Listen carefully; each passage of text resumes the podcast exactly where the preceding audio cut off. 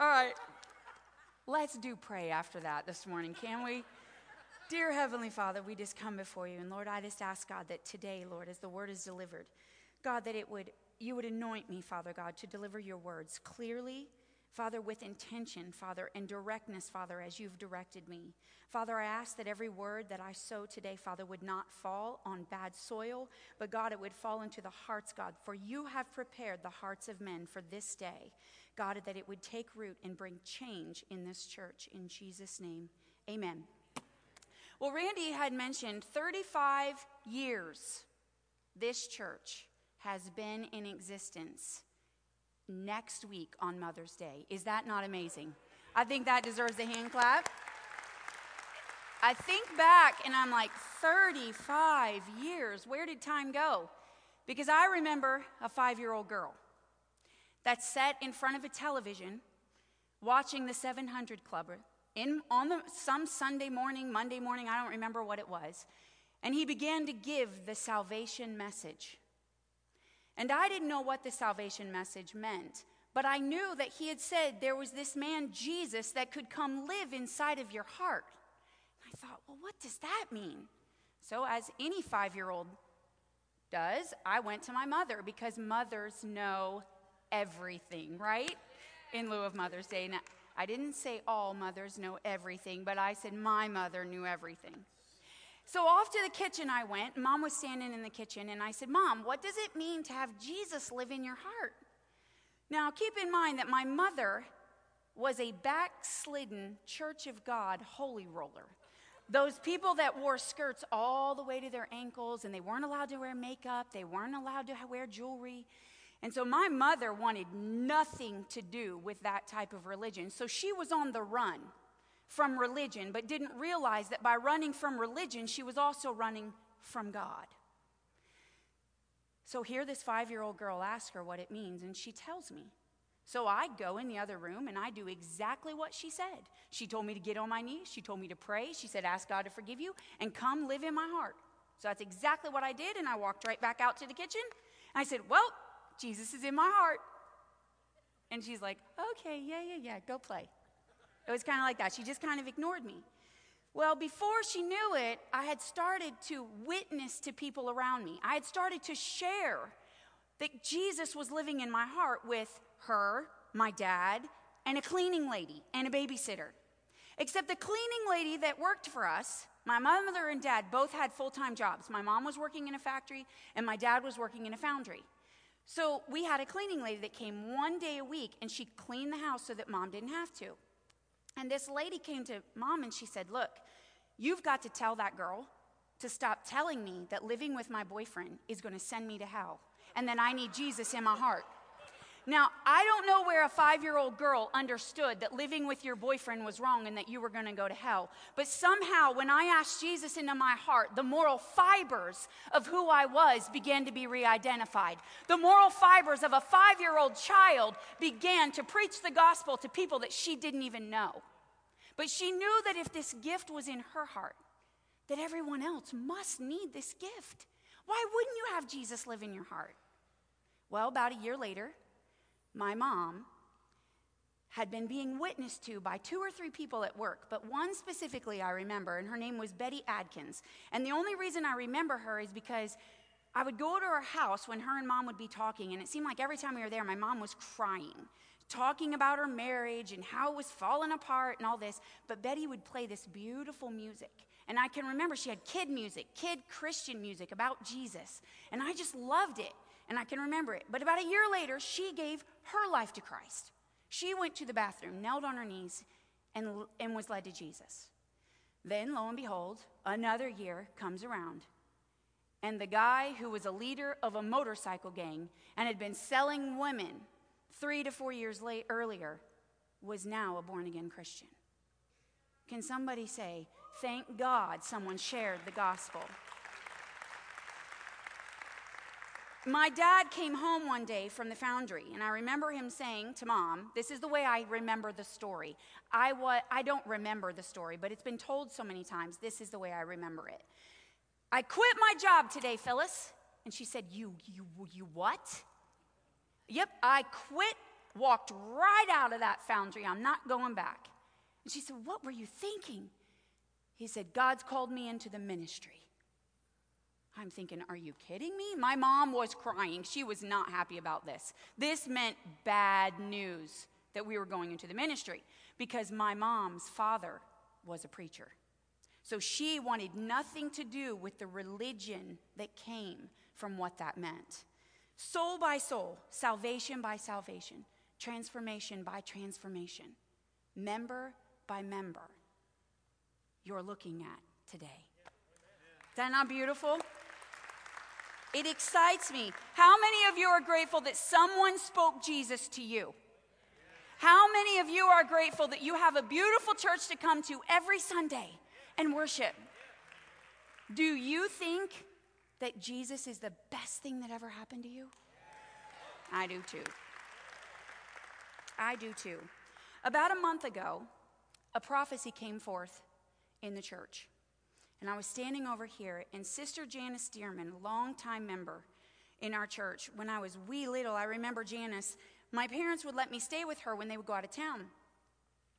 And I went downstairs to tell Janice one day that I needed up a little early than normal for school because they were having something with the cheerleaders and I need to be there early. So I said, "Janice, I need you to get me up at 7:15 instead of 7:30 today." And she said, "Oh, okay." I said, "So be sure and set that alarm." And she was working in the kitchen. She said, "Oh, honey, I don't have an alarm clock." I said, "What do you mean you don't have an alarm clock?" "Oh, I just tell the Holy Spirit what time to get me up and he gets me up and then I get you up." I said, "Say what?" Like, this is really serious, Janice. Like, I have to be at school. Like, I thought she was joking me. She said, Honey, don't you worry. I'll get you up on time. And I said, Okay. Well, that morning, I, I didn't sleep all night. I'm because I'm thinking the Holy Spirit's going to mess up. Do you know? It was 7:15 on the nose that that woman got me up. So let me tell you something. When Sister Janice was down here giving a prophecy of the Lord, I didn't question that it was on time. I didn't question that it had been brought about by the Holy Spirit. And I surely didn't learned my lesson from the first time. Don't lose any sleep. Don't doubt. Just trust in the Lord.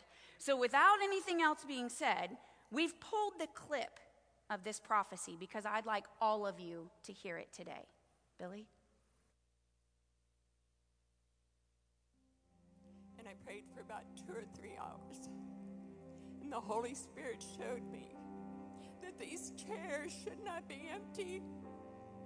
They don't, they're not to be empty.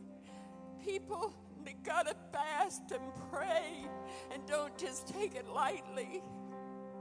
Because God's not in these pews being empty.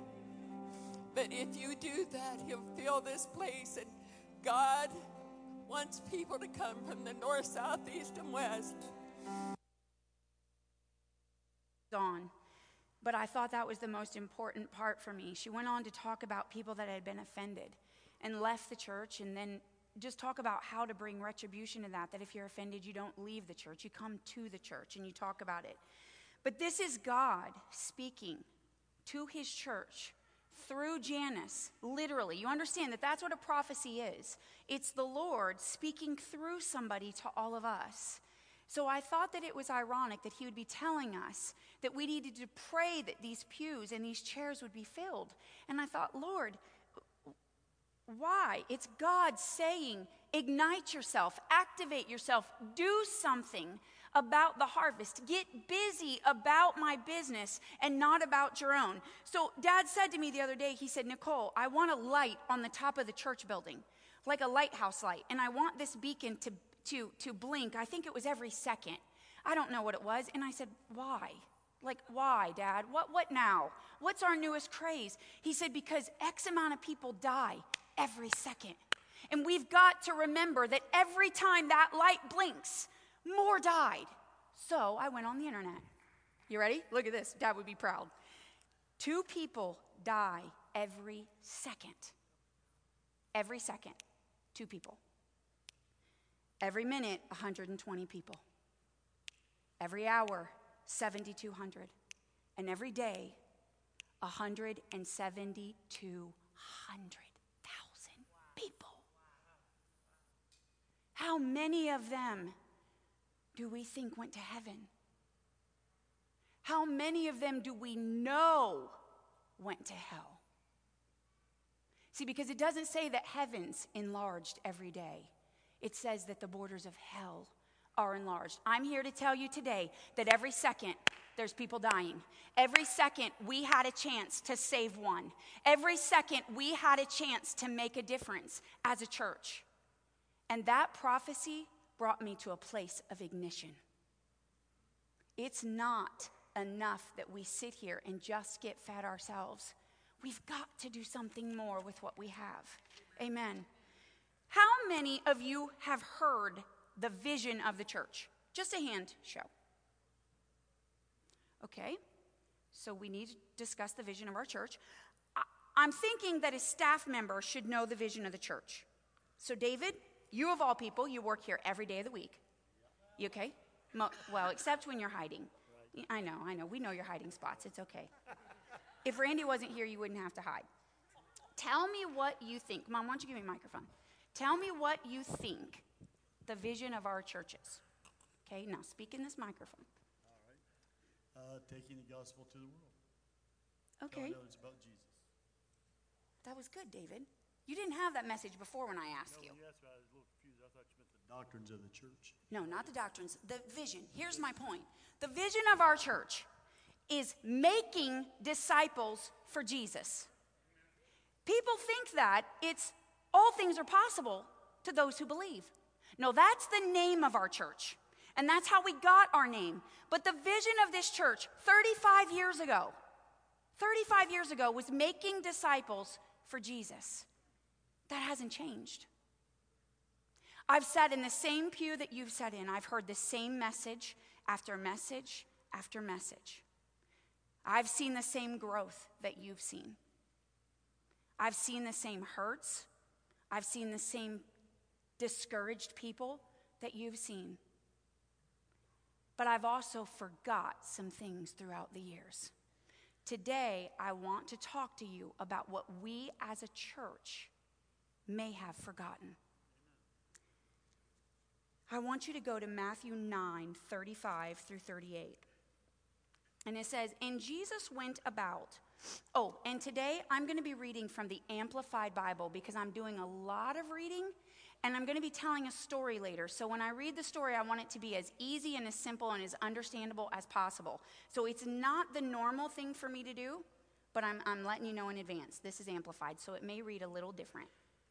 It said, And Jesus went about all the cities and villages, teaching in their synagogues and proclaiming the good news, which is the gospel, of the kingdom and curing all kinds of disease and every weakness and infirmity. When he saw the throngs, meaning a lot of people, the groups of people. He was moved with pity and sympathy for them because they were bewildered, harassed, and distressed, and dejected and helpless, like sheep without a shepherd. Then he said to his disciples, The harvest is indeed plentiful, but the laborers are few. So pray to the Lord of the harvest to force out and thrust laborers into this harvest. I think Jesus just made a help wanted sign and stuck it out. There is help wanted, and I need it. So I'm asking you to pray because obviously I've been here working these fields, but I'm not seeing a whole lot of people help me. So he just pretty much posted a help wanted sign. I want to go back, though, to the part where it says, He was moved with pity and sympathy for them because they were bewildered, harassed, distressed, and dejected. Listen, do you realize that the only way you and I are going to be like Christ is to see the things the way He saw them, to feel them the way He felt them? And I thought, Lord, sheep without a shepherd, what makes a sheep distressed? What causes this problem? And why do you feel this need? So I've got a video for you to show you exactly what happens when a sheep falls over. Watch this.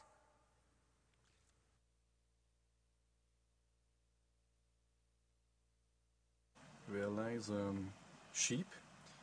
We don't know what happens with it.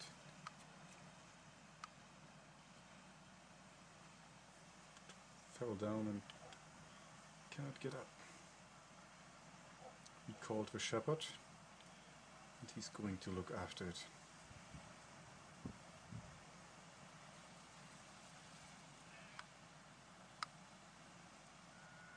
It just fell down. Maybe it got too wet. That's it. There was nothing wrong with the sheep. Its legs weren't broke, it wasn't sick. It had fallen over and it couldn't get up. Do you understand that if there hadn't been a shepherd there to just pick it up and put it on its feet, that that sheep would have laid there and died?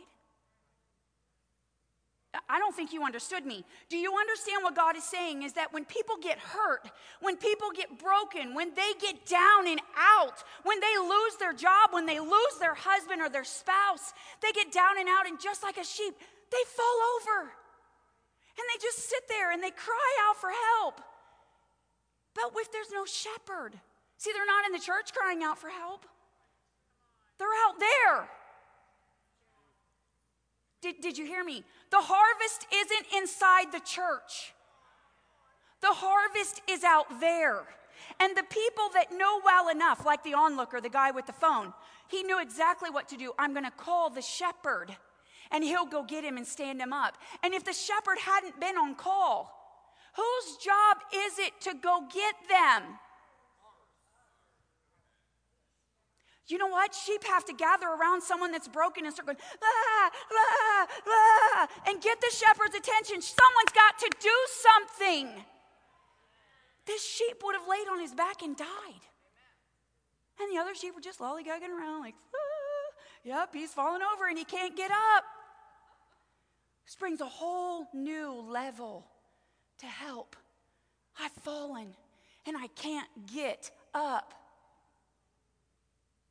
They don't have a buzzer around their neck. But yet we pass these people every single day. We pass them at Walmart. We pass them at the grocery store. And they're distressed and they're vexed, but they're trying so hard to cover it up. When was the last time that you took time?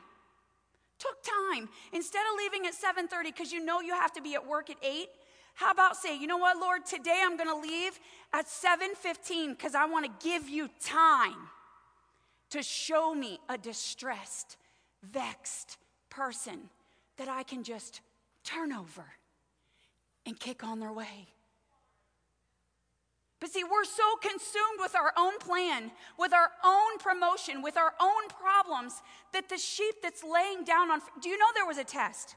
There was a test, and you've seen them on Facebook there's a homeless guy sitting there, and he's got a sign that says, whatever it is, needs money, and there's people that walk by him all day long. They took a child who was freezing on the streets of New York, no coat and no shoes, and stood him next to the homeless guy. Do you know the homeless guy brought in more money than the child that had no shoes and no coats? Because people just kept walking by.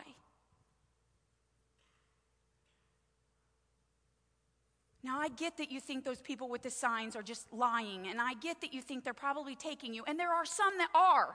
I'm not saying that every single person, you have to reach out to that. You need to feel the Lord respond and tell you to go do that. However, in the spirit realm, there are people just like that along our daily lives, everywhere we go, and they just need a little help. But the compassion of Christ said, they're distressed and dejected and helpless like sheep without a shepherd. Puts a whole new meaning to sheep without a shepherd, doesn't it? The next time you walk by somebody and you wonder if they're saved, I want you to see them as a sheep.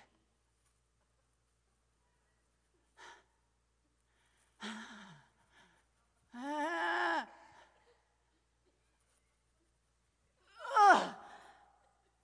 Because if you don't reach out and help them, they're going to die of hunger. You have the spiritual food that they need to get through their day. You have everything that they need in this Bible. But they're so broken and so wounded that they don't know what way's up. Jesus saw the true need. He saw the true brokenness in everyone that he looked at. We have to look at people differently. We look at somebody that's in poverty. We look at somebody that doesn't have much and we go, Well, you, you got a job? Hold up here. You don't know. Maybe they can't work. Maybe they can't work. Take all your ideologies that you put in this box and you categorize everybody into. You've got a justification for every person you walk by. You've got a justification for every rich man. Oh, he, he looks too dignified for me to talk to. Or, or you see it's a man and you're a woman, you go, oh, I better not talk to him. I'm a woman, that might look wrong. You got to change your thinking. Everyone, everyone you pass is a sheep on their back. Help, I've fallen and I can't get up. Okay? Now you're not going to see that old lady anymore, are you? You're going to see the sheep. I like it. All right, so with all that said, I want to tell you a story today out of John, the fourth chapter. It's a rather long story. It's one of the longest conversations recorded in the Gospels. I happen to believe that that's because Jesus was talking to a woman, that it was so long, but I'm not for sure. Not for sure. Not for sure. Randy, you're fortunate you got me and not this woman here because she was very wordy. Now, Jesus was on the move, and he was in Judea. Okay, and I'm gonna, I'm gonna give you a lot of history about this because if you don't have history, you're not gonna understand it. Jesus was on the move, and some things had gotten back to the Pharisees that a whole lot of people were coming to Jesus. Whole lot of people were being baptized. And so the Lord, looking upon that, said, I got to get Jesus out of there because he's to have a confrontation with the Pharisees, but it's too early. We're to have a confrontation with the Pharisees later. But right now, let's get him out of there and get him down to Galilee. So this is what he says in, this, in the third verse. It said, He left Judea and returned to Galilee. It was necessary for him to go through Samaria. Huh. That kind of struck me as odd. Now, the Lord had led Jesus from Judea to Galilee before, I'm sure. But this time, he said, You're going to go through Samaria. It's necessary you go through Samaria. Why? I couldn't let that go. Why? Why was it necessary? Because the Holy Spirit was leading Jesus to a divine appointment. The Holy Spirit knew something about Samaria that Jesus needed to do. Now, Jesus and the Samaritans, uh, the Jews and the Samaritans, Jesus was a Jew, but the Jews and the Samaritans didn't get along at all. Let's just be honest with you. They didn't worship together, they didn't eat together. In fact, they had such distaste for one another. It kind of reminded me of the uh, charismatics and the Catholics. Come on, I'm going to preach it. Go ahead. The Baptist and the Lutherans. Or maybe the Christians and the Muslims. Or let me go a step further maybe the male and females versus the transgenders. Did you hear me? See, it, was, it, was, it was bad to eat with those people. No, I, I don't want to sit over there. They're gay. No, I, I'd rather not sit there. I don't want that server serving me. Are you kidding me right now? Because I'm telling you, if you think that type of an attitude, that type of of, of behavior is going to make them feel like Jesus lives in you and they want what you have, they just checked him out. They don't want anything to do with your God because you just told them that your God, I don't sit with gay people. I'm preaching right down everyone's aisle. Trust me. There isn't nothing I didn't read here that I had to digest myself before I'm spitting it out to you. See, the Samaritans didn't worship like the Jews. They had gotten a little twisted along the way. The Jewish people were trying to do everything exactly to the letter of the law, the way Jesus had told, or the way God had told them through the prophets. This is how you worship, this is how you sacrifice, this is the day you do it, this is who you do it to, everything. But the Samaritans along the way, I'm not going to lie to you, they'd gotten it a little mixed up. They were serving other gods, they were idol worshippers, they were sinful, and they were seen as very unclean people. So the Jewish people didn't want anything to do with them. It was just, I'm going to just stay away from you. Thus, the reason that most Jewish people, when traveling to Galilee, would go around Samaria. Six days longer it took them to travel. That's how much distaste they had for Samaritans. Now, I'm thinking there's a whole lot of water under that bridge. You think not? Yeah. Get this one. This was really good. Samaria was located in Assyria, which is to us today Syria, which is where ISIS came from. Jesus dealt with ISIS long before we did. He walked with these people. Did you hear me? ISIS needs Jesus just as bad as we do. There's no one too far gone that doesn't need Jesus, but we justify and tell ourselves because they're terrorists, they don't need Jesus. They'll, they'll, they'll never accept Jesus. Well, you don't know. Jesus prepares the heart of man. How do you know that that man hasn't been fighting before he goes into the city to bomb them for hours with himself, thinking, No, I'm not supposed to do this. Yes, I'm supposed to do this. And one person that walked up to him and said, Jesus loves you and I do too, would have changed the difference. But we're too afraid. We're too afraid if they even look like they're from Assyria. Come on, I, am preaching better than your amen in this morning. I'm telling you. I want everyone to say, it was necessary to go through Samaria.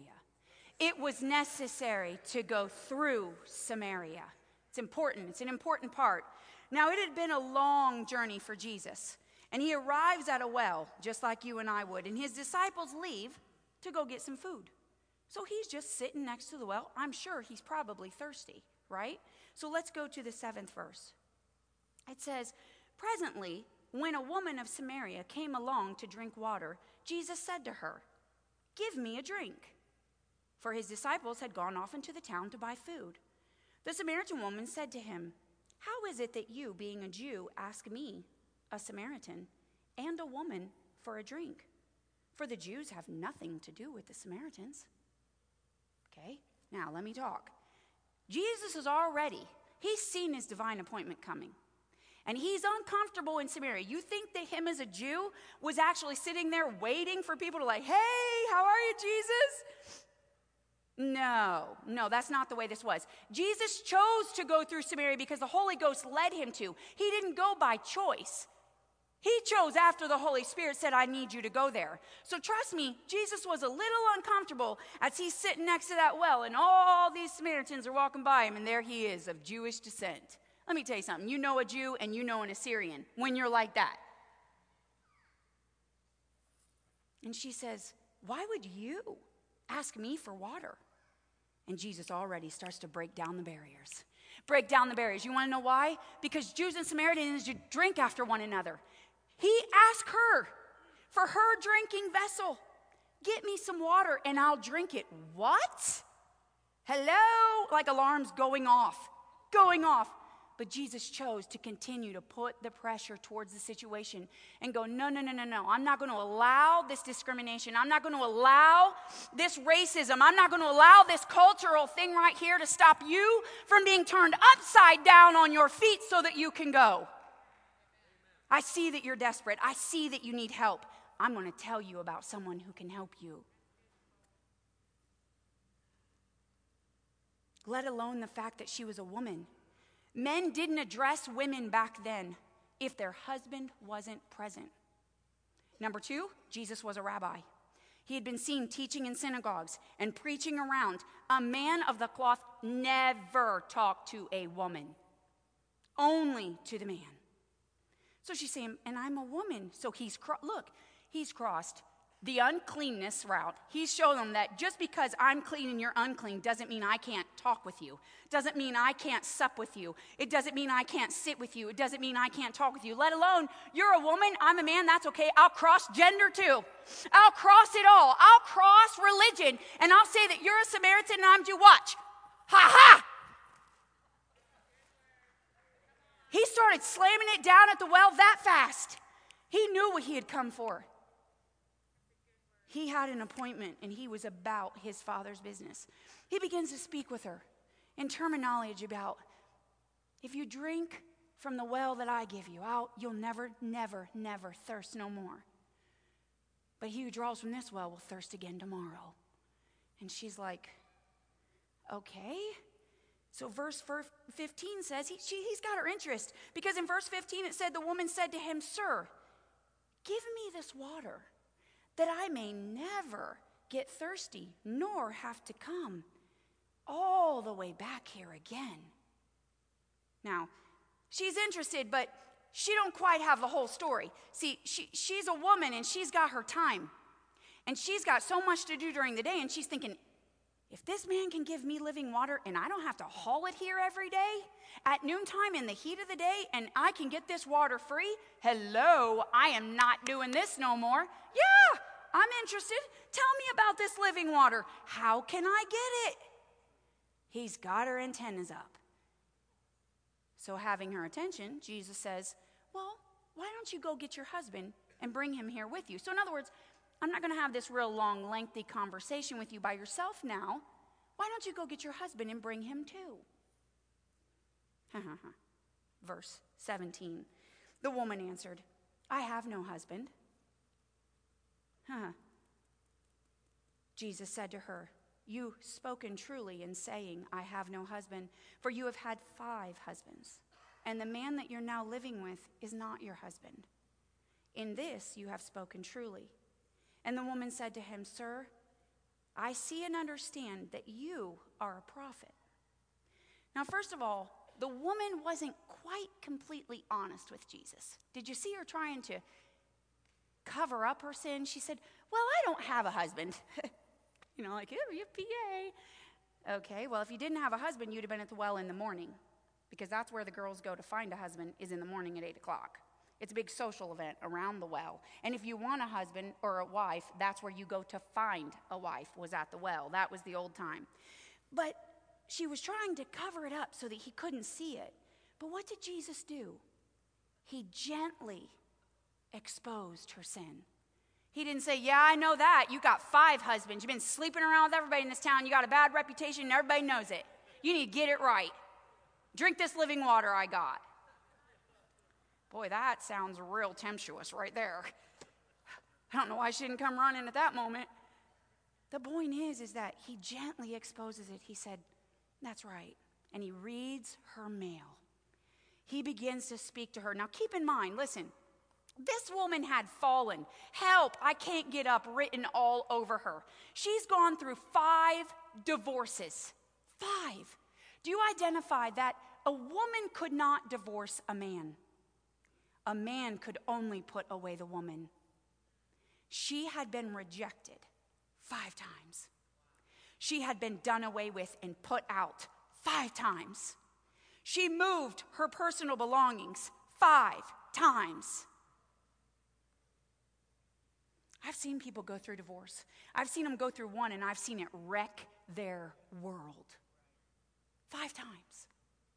Now, we don't know. Scripture doesn't tell us whether she was having adultery and that's why she was divorced. It doesn't tell us if, if her husbands went to war and they died.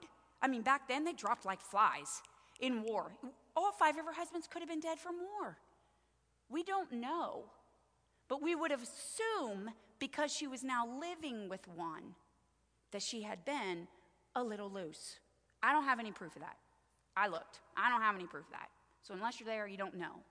The point was, the sin wasn't the five divorces. The sin was the guy that she was presently living with was not her husband. Even the Samaritans knew that it was wrong to live with a man and not be married. How much security you think this woman had when she came to the well? You think she came to the well? Oh, happy day. It's 12 o'clock in the afternoon. It's blazing hot right here. I'm going to get my well, drink, and then go back home. This isn't Belle and Cinderella. This woman came at noon because she didn't have relationship with the town. She came what woman do you know that needs water comes in the middle of the day? The hottest time of the day. One who's ashamed. One who doesn't want to be around the perfect people. She don't have it together. I highly doubt when she came to the well that she looked like that. I bet she had her head down. And was surprised to see Jesus looking at her. And when he looked at her, she probably turned. How many women that you've met that are shamed and that are broken and that are depressed walk around with a smile on their face? This woman needed Jesus. This was her divine appointment. When Christ speaks to her, he tells her everything that he sees, and he does it so gently, so full of compassion. He sees a sheep without a shepherd. He sees her on her back, wailing for help, and she doesn't even know that she needs him. When he speaks to her and tells her and reads her mail, it clicks. This man isn't ordinary. There's something special about him. But because of her shame, she redirects the conversation. And she goes into talking about, you know, do not know what we are worshiping. You worship this, we worship that. And you know, you go to the hill, you Jewish, and the Samaritans do this. And Jesus cuts her back down and he says, Look, a time will come, however, Indeed, this is 23rd chapter or 23rd verse. However, indeed, it is already here when the true worshipers will worship in Father, in spirit, and in truth. For the Father is seeking such a people as these as his worshipers. God is a spirit, and those who worship him must worship him in spirit and truth. And this is what she says. Now listen, she says, this is how she shuts him off. The woman said to him, I know that the Messiah is coming. Samaritans knew that the Messiah was coming, they just weren't worshiping the right way. He who is called the Christ, the anointed one. And when he arrives, he will tell us everything we need to know, and it'll all be all right. And he'll make it clear to us. In other words, yeah, yeah, yeah, yeah, yeah. Everything you said, I get it. And Jesus said to her, Hmm. I who now speak with you am He. And all of a sudden, the download comes.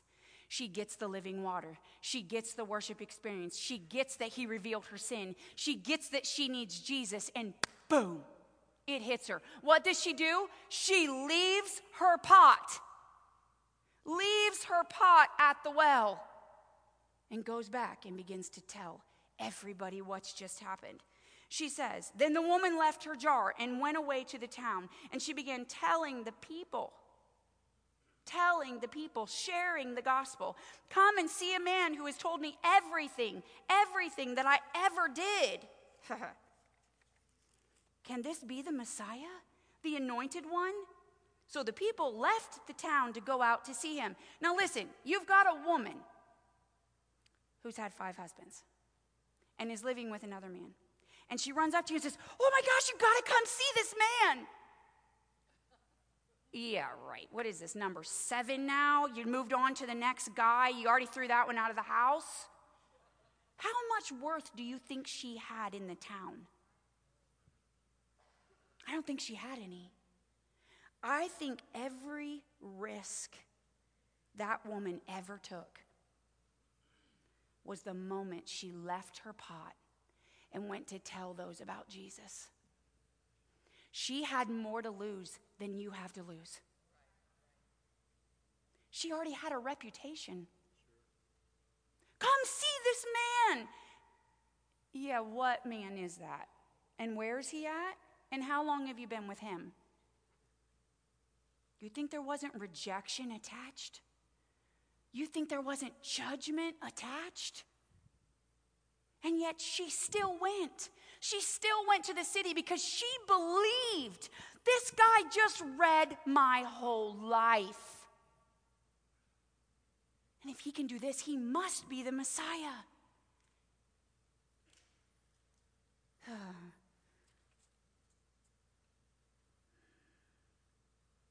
Let's go to 30. So the people left the town to set out to go to him. Meanwhile, the disciples urged him, saying, Rabbi, eat something. Now remember, the disciples have gone to town to get food. They're hungry from their journey. So they're full, and they've brought the Lord back some food. Here, Jesus, we brought you some food. And he said, He assured them, I have food to eat of which you know nothing and have no idea. What? I, I thought you knew we were going to t- town to get you food. I mean, this is their thought. They're a little confused at this moment because they're like, We went to get food. You said, Bring you back food. We've brought you food. And now you're saying, You got nourishment we know not of? In fact, they looked to one another. So the disciples said to one another, Has someone else brought him something to eat? Maybe we took too long. Jesus said to them, My food is to do the will and the pleasure of him who sent me to accomplish and completely finish this work. Do not you say, It is still four months until harvest time comes? Look, I tell you, raise your eyes and observe that the fields and see how they are already white for harvesting. Now, he's trying to expose to them a spiritual meaning. And all they can think about is someone brought him food and we got back here too late, and that's the boss. Okay, like that shouldn't happen. But in other words, Jesus was saying to them, Don't you understand? I've been about the finishing, the completing of my Father's work. See, it's not good enough. It's not good enough that I walk like Jesus. It's not good enough that I talk like Jesus. It's good enough and complete and finish when I share Jesus. We want to be like Christ, but we've got to become all like Christ. You don't get to pick and choose. You don't get to pick and choose just kindness and love. Love works on those sheep that are flipped over. Compassion is moved on those people that are flipped over. Compassion goes beyond your own comfort level. Compassion goes beyond rejection of five husbands. You understand what I'm saying? He said, You're worried about food for your earthly satisfaction. But I'm telling you that earthly satisfaction only lasts for four hours, and you're going to be hungry again. But doing the work of the Lord never leaves you hungry. There's complete satisfaction. He was trying to get the, the disciples' eyes to come off of the physical things that they were concerned about. So let me put that in today's term. your to do list. Should I take this new job or shouldn't I? You know, we need more money. I think this is worth more. I, I, am worth about $45,000 a year, you know, and I'm working for this $35,000. Who cares? Who cares? Are you making it? Do you have food in your mouth to eat? Because I'm telling you, there are things of spiritual nature that are way more important of what size house you live in and what kind of car you drive and what your clothes look like and do your kids look perfect. It's not about that. That's all great if you have that, and I'm not griping if you do. I'm glad you do, and I want you to. But if it's at the cost that you're not sharing Jesus because you're so consumed trying to get more,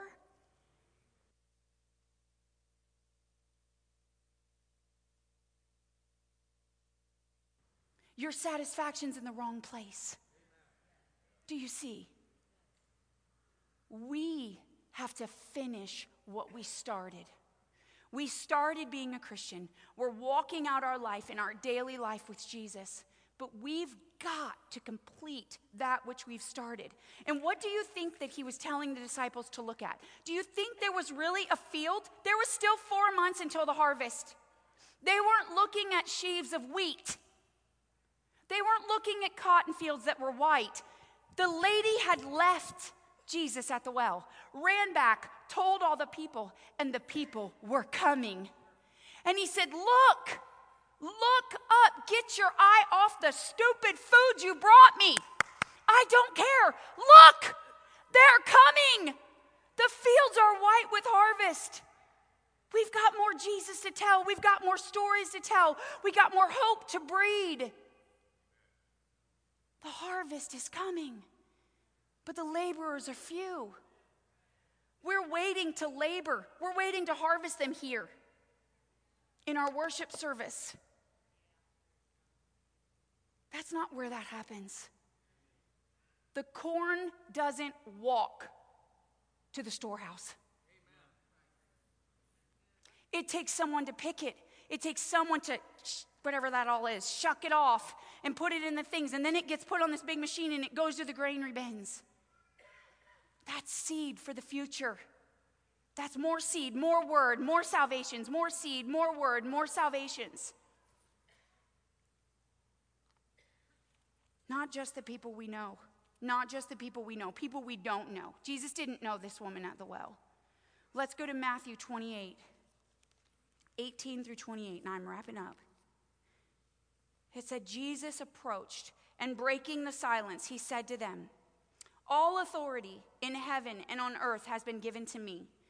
Go then and make disciples of all the nations, baptizing them into the name of the Father and the Son and of the Holy Spirit, teaching them to observe everything that I have commanded you. And behold, I am with you all the days to the close and the consummation of the age, meaning the completion of the age. Keep in mind, before this three scriptures, Jesus is leaving. I have a feeling that if I was leaving my children and the last thing I told them, don't you think it would be the most important? Don't you think it'd be the one thing I wanted them to be left with? And he tells us, Go then, go then. See, Jesus takes it from, I'm to tell you how to do it, I'm to show you how to do it, now I'm to charge you to do it. And I'm going to say, Carry on, carry on my business because I got to go but I entrust you with all these sheep that need a shepherd. Go find them. Go teach them my ways. Teach them my commandments. Look, lift up your eyes. Get it off yourself and put it on the world because they need to be saved. See, it's necessary. It's necessary for you and I to go through Samaria. It's necessary for you to be uncomfortable. It's, for, it's necessary for you to get tired and thirsty, even rejected or discriminated against. But you have to remove the cultural barrier. You have to remove the gender identity barrier. You've got to remove sexual preference. You've got to remove race, religion, money. None of that matters. There's no G- Jew, no Greek, no Gentile, none of that. You're all the same to Jesus. Don't believe the lie that your mind tells you. They won't hear me, they won't receive from me because I have blonde hair. Oh, quit justifying it. Get the guts, work yourself up, and go talk to them. God's prepared the heart of man. And chances are that person you're ready to talk to they need a little hope. This church exists because somebody shared Jesus. Every one of us have a story. Every one of us have a testimony. Church, I'm telling you today, listen with your ears wide open.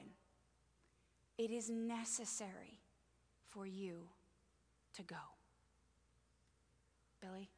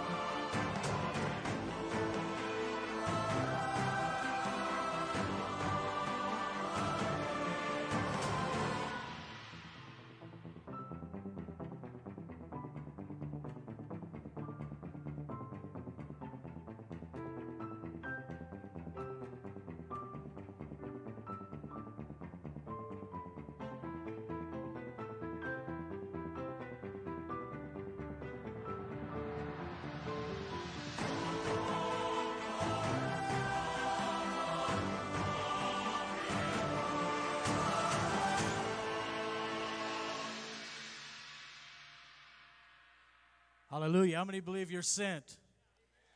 Wasn't that an amazing message? I, I feel like as soon as we leave here, I, we need to go find someone to win to Jesus. I'm inspired. Hallelujah. God is a sending God. He, he loved the world so much, He gave His Son. He sent His Son, right, on a rescue mission to make a wrong world right.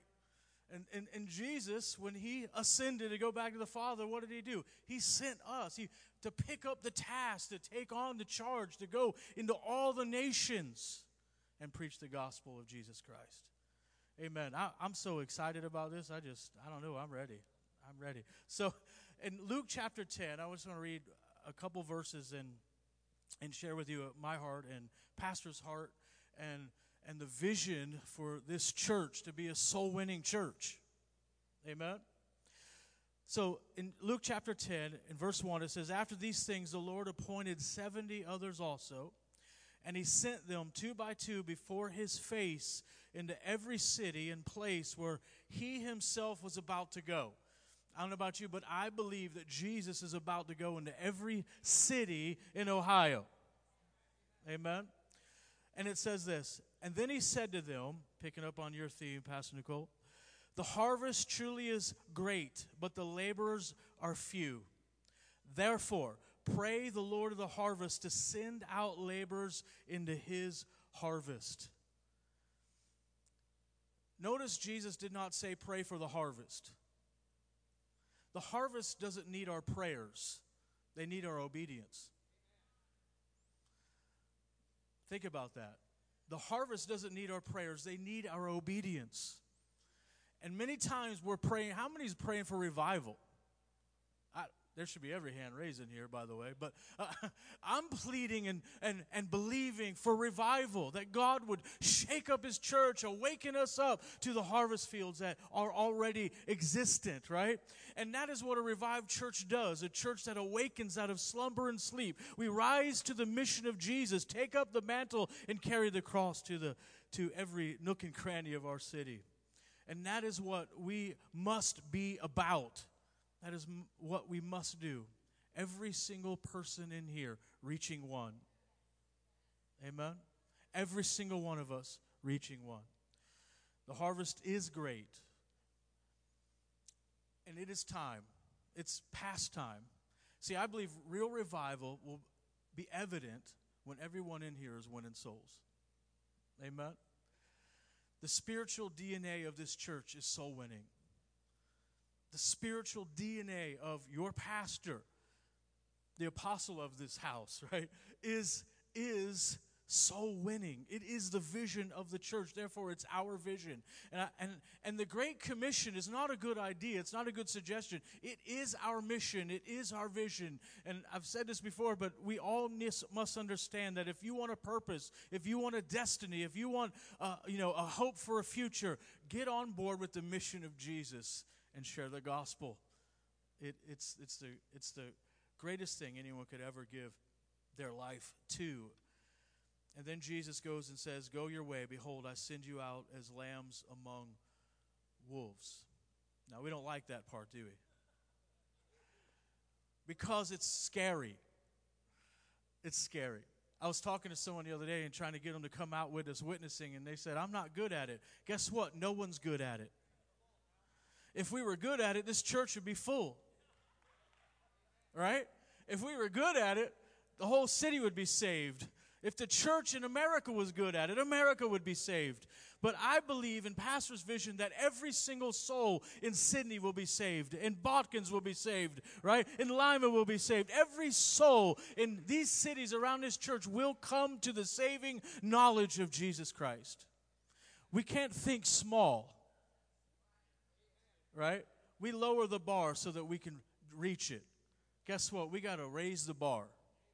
And raising that bar means that every single person, every member of this church will move beyond a membership to a missionship. That we will move beyond just wanting someone else to go and do it for us. We will get on board and go and do it ourselves. Amen. And, and it's, not, it's not a charge or a task to take lightly, and it's not something that we, we must say, you know what, I don't like being told what to do. It's not something we're told to do, it's something we get to do. we get to participate in the harvest of the world. Jesus has called all of us to participate in the God saving mission. Hallelujah.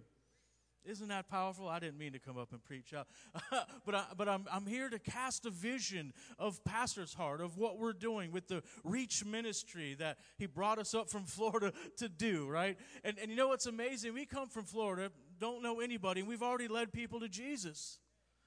We're going out and praying and laying hands on people. And that should, that should challenge you and inspire you and also make you jealous. right? Right? Because if we don't know your city, we don't know anybody, and we're doing it, guess what? How much more of an advantage do you have? Right? So, the Reach ministry that we are launching, and we have launched, but we're going to take it even further. I just want to share the mission of it. And the mission is simple the mission is to win souls, make disciples, and train leaders. And you got to train leaders so that we can win more souls, right? And make disciples and to train leaders. And the mission objective is the Great Commission. It's the text she concluded with. It's the text that is our mission statement in a sense, and that is go, make, baptize, and teach. Right? Win souls, make disciples, train leaders. Go, make. We go. We have to go. That's the first part. The first step in winning souls is going. That's the hardest step, by the way. The hardest thing to do is to get yourself, it's like going to the gym. We, we went Friday with a, with a lot of people, worked out. And guess what? Getting there is not easy. Once you're there, hey, this ain't so bad, right? It's, it's going. We, we have to go, church. We have to go.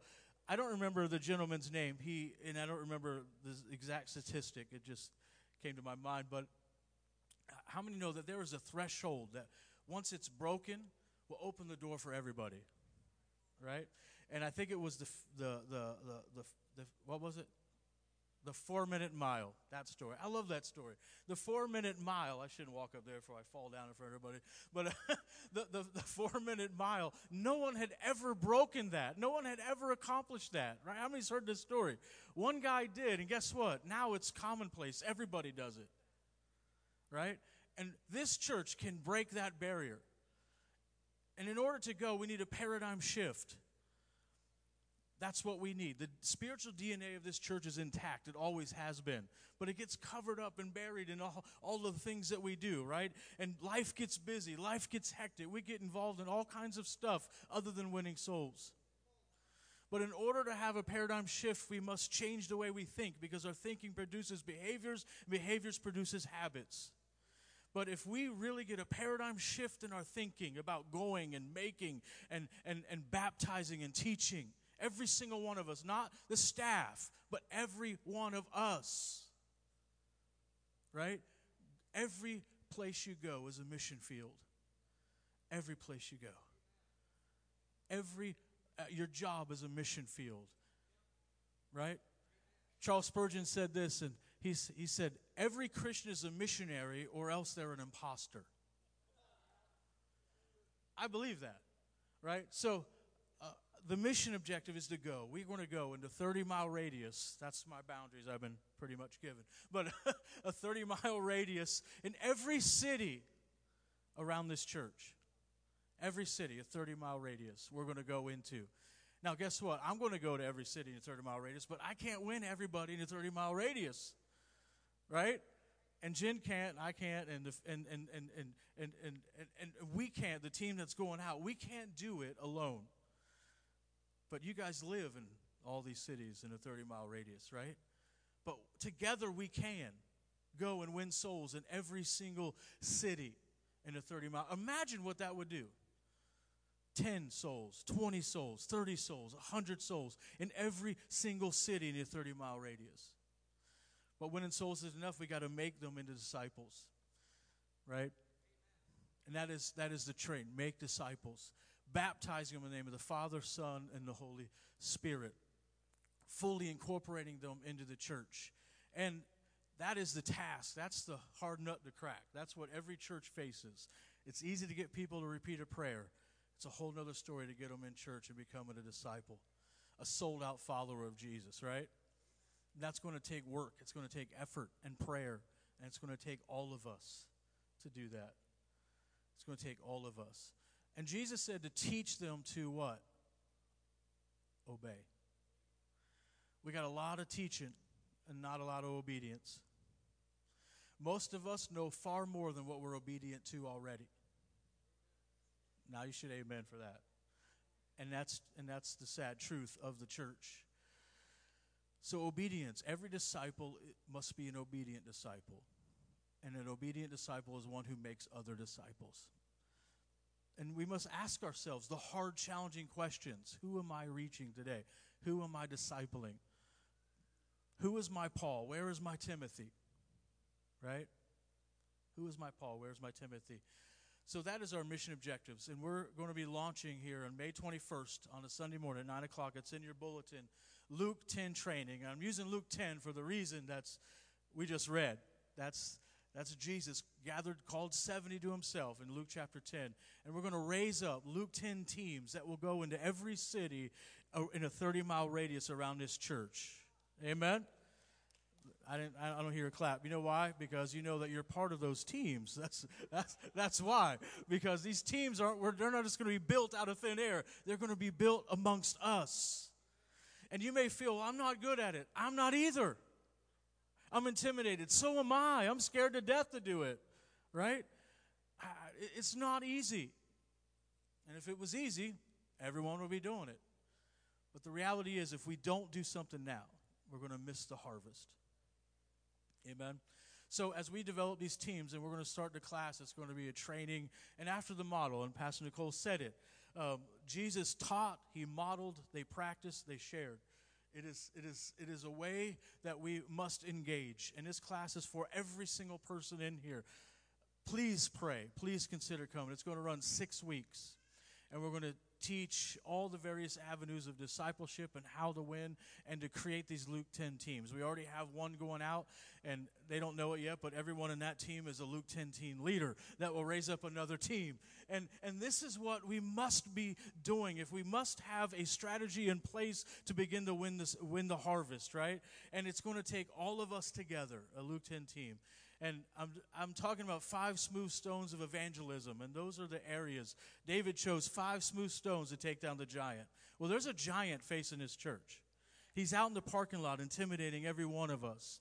And it, don't witness today. Don't share your faith today. Don't share the gospel today. He's very intimidating. It's going to take five smooth stones to take him down.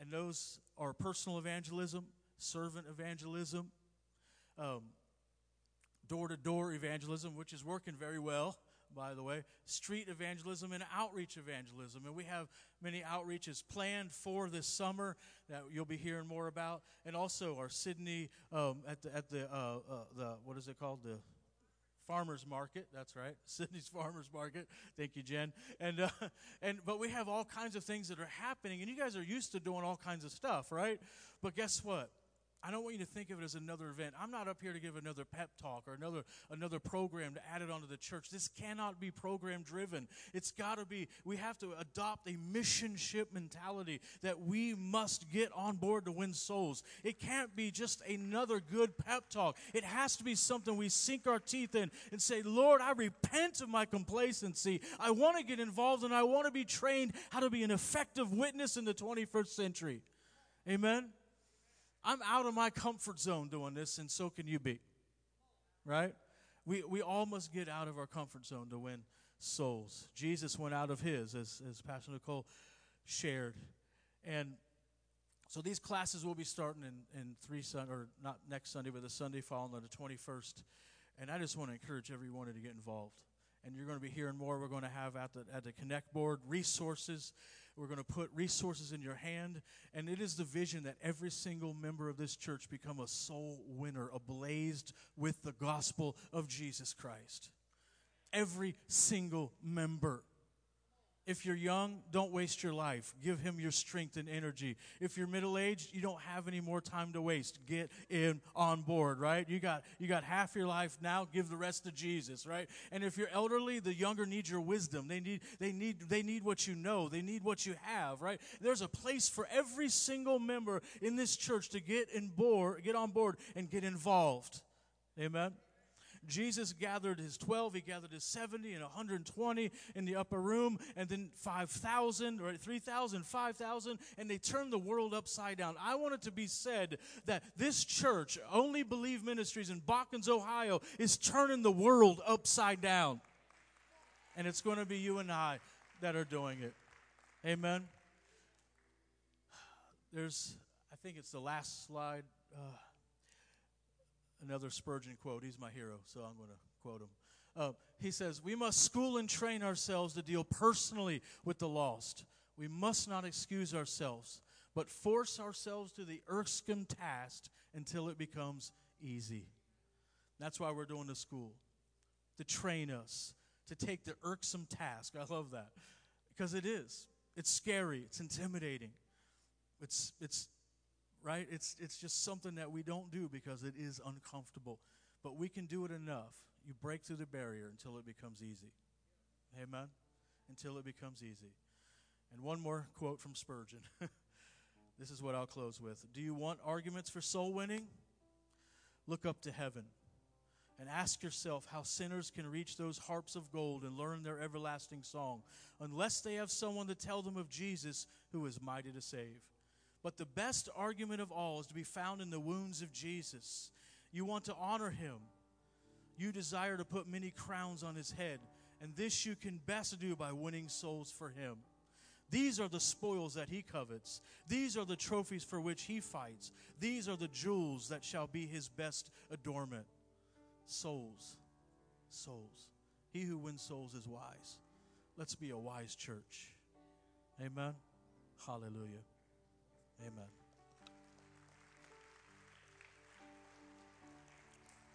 We're going to pray. Let's stand and pray. Oh, Father God,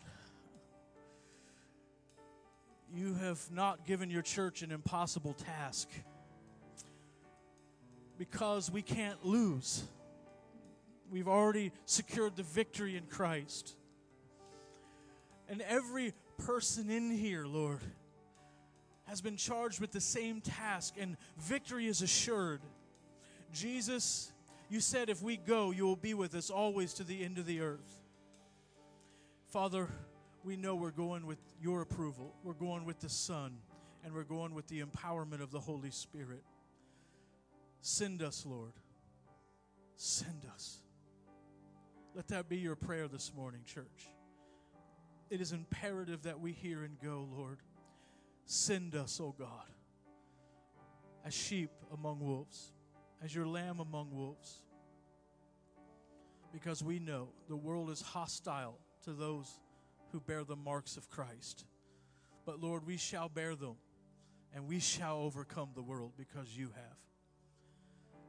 Hallelujah. Say this with me, church. Lord, I will go. Send me. In Jesus' name. Amen amen. Hallelujah. Hallelujah. Now let's be obedient disciples. Amen. Dismissed. They see dry bones